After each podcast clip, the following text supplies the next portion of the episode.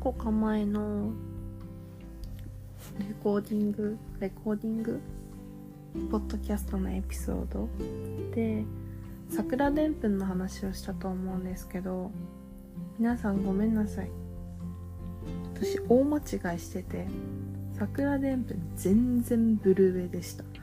もう誰だよ家でって言ったやつって感じですよね。もうねバリッバリのブルーベでした。なんか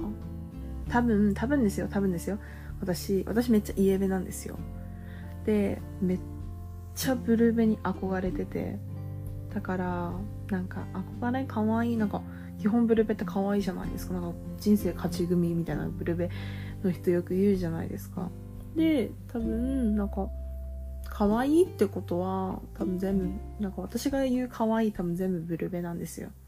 まあ、そんなことはどうでもいいんですけど、まあ、ちなみにあのなんだっけこの前のやつで言おうと思ってすっかり忘れてたんだけどですけどあの人生初めての恵方巻きはめちゃくちゃ美味しかったです。なんか友達と結局一緒に食べたんですけどなんかあれって人と食べるべきものじゃないなってめっちゃ思いました。なんか笑っちゃう。うんとね、うん、だ特になんか面白い友達と食べたんですよ。面白い友達っていうかなんかそのあのなんだろうギャグ線高いっていうかなんかもう存在が面白いみたいな友達と恵方巻き食べたんですけどダメもなんかね顔見てるだけでね面白すぎてねもうちょっとねあれはでもな、難しいですね。うん来年またその友達と食べれるかわからないっていうなんか寂しさもありつつ、うん、あくびしてごめんなさい。あそういえばあの何個かこうなんだろう連続で出しておいてこの23日出してなくてすいませんでした。実はなんかもうここ2週間ぐらいあんまりよく寝れてなくてでここ2日間は睡眠を大切にするためにあのポッドキャストを撮らなかったら気づいたら数日経ってました。すみません。まあいろいろ話していきたいなって思います今日も。まあちょっと短くなるとは思うんですけど最近のあれに比べたら。いやなんかうん。ふと思ったのがあ全然関係ない話しますね。3年ぐらい前34年前に好きだった人があの大学は違うんですけどまだ同じ町にいるんですよ。でもそういえば会ったことないなと思って同じ町にいるのに。なんかどこにいてどこで誰とどう楽しんでるのか人生を。で最近気になるんですけど、うん、なんか連絡先は持ってるんですけど別に連絡することもないしだからといって今会って何話すかって言われたら別に話すことないんですよ。てかなんか会ったことによってそのなんだろう私とこんな話したみたいなのをその人とその人の友達が話してるなんか噂するのもめっちゃ嫌だなと思ったら会うのなんか怖くなってきちゃっていやまあいつか会えるだろうなって思いつつ未だに会えてないってことはそれだけの縁だろうなって思うしだって会いたい人っていずれ会えるじゃないですか。でも会いたくても会えない人はもうそれだけの縁なんだろうなと思ってもう諦めるしかないなって思うのでもう諦めることにします。いやなんか友達にも相談したいですよ。その人と会おうかなとか思ったらそなんか友達に「いや絶対会わない方がいい」って言われたから、まあ、ね友達仲のいい友達に会わない方がいいって言われたらそりゃなんか、うん、まあ自分の意見はどこへって思われるかもしれないですけど会わないでおこうかなって今思ってます。でも不思議ですよね。なんか全然大きくない街なのにうん意外にもこんな会えないんだっていうなんか 不思議だなって思いました、うん。まあその人も彼女ができてきっと幸せなんだろうなって思うしうん。まあ今となっては何で好きだったんだろうなって思います。本当に、うん、なんかカナダに来てから好きになった人と見事にうんと同じ場所に場所街にいても会えないんでもう本当に嫌われてるのかはたまた縁がないのかわかんないですね。うん。いやなんか私毎回同じような顔の人好きになるんですけどなんか見事にいやすごいですよ。なんかこの世の中にこんなに同じ顔の人いるんだみたいな。なんかそのドッペルゲンカーほどは似てないんですけど雰囲気めっちゃ似てるんですよね。あの頃楽しかったな。ありがとう。ありがとう。なんかいや今まで好きになった人に対してちょっと感謝の気持ちしかないですね。おかげでちょっと楽しく人生を送れてるので。なんかその時はめっちゃ悲しかったですけど。いやまあね楽しかったですよ。本当に。うん。なんか基本ネガティブというかあんまり楽しくないことを考えてしまう人間なので私は。その人を好きでいる間はすごい楽しかったですね。私うんなんか明るいのって大事じゃないですか。自分明るかったら周りも自然にこう明るくなっていくかなって私は思うのでうんだからいやちょっとでも我慢してでもこうあの周りを楽しませれるように自分も頑張らなきゃなってつくづく思いますね。本当に。いやなんか、うん、まあ謙虚さを忘れず謙虚は大事ですよ。そういえばなんか最近いろいろイライラすることあったんですけど、うん、うち1個はなんかこう職場のことでまあでもなんかうん職場のことを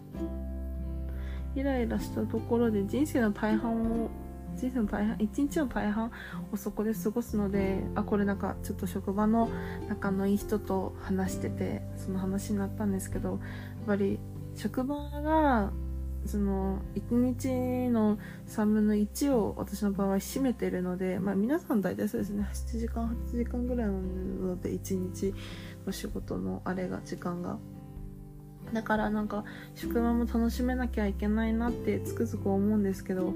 ぱり自分の仕事のできなさにイライラするわけですよ、まあ、今日もそうだったんですけどもうね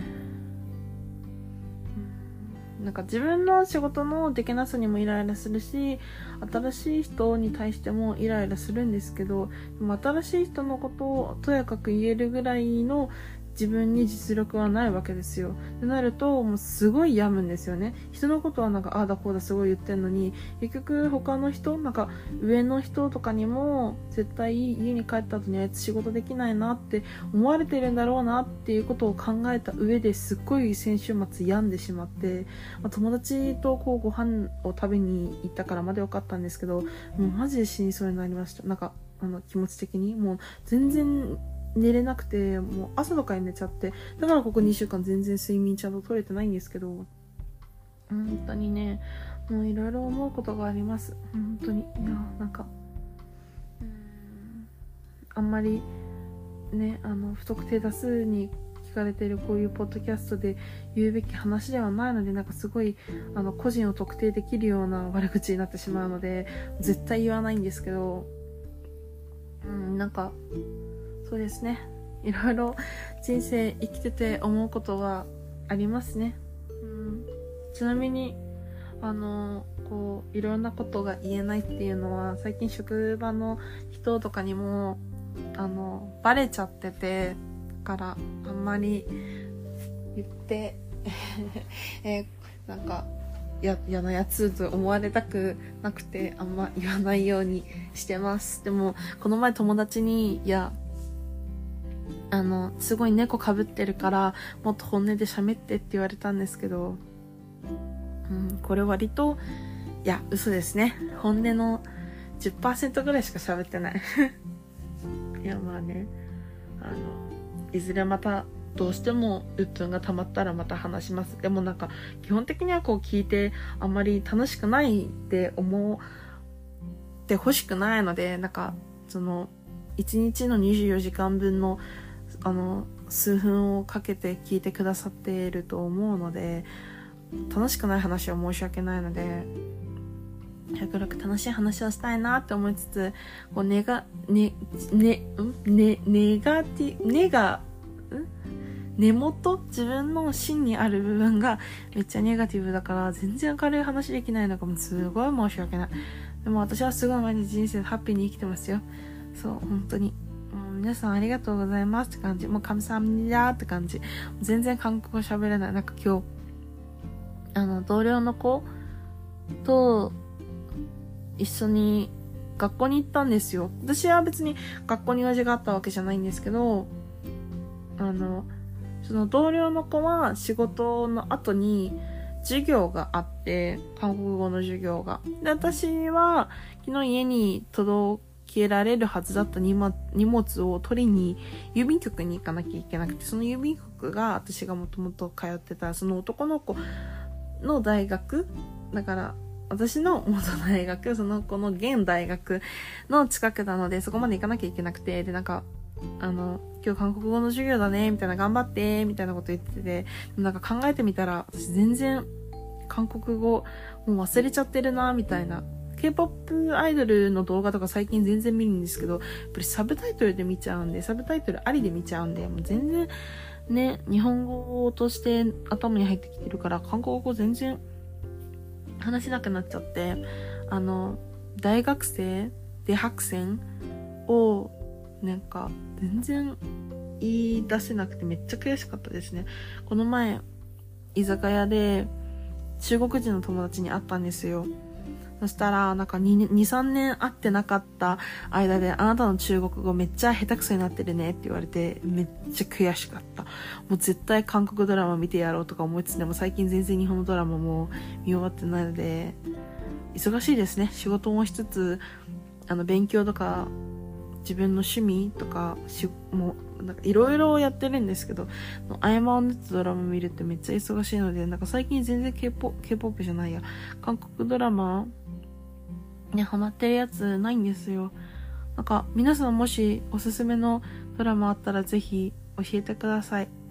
うん、なんか自分で見たいやつも見終わってないんですけど、まあ、極力皆さんがおすすめしてくださったドラマは見るようにします。そしたらまたポッドキャストでいっぱい話せるので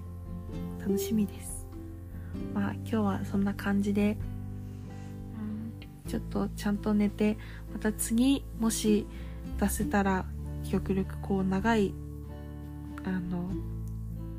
ものを出せるように頑張ります。ではバイバイ。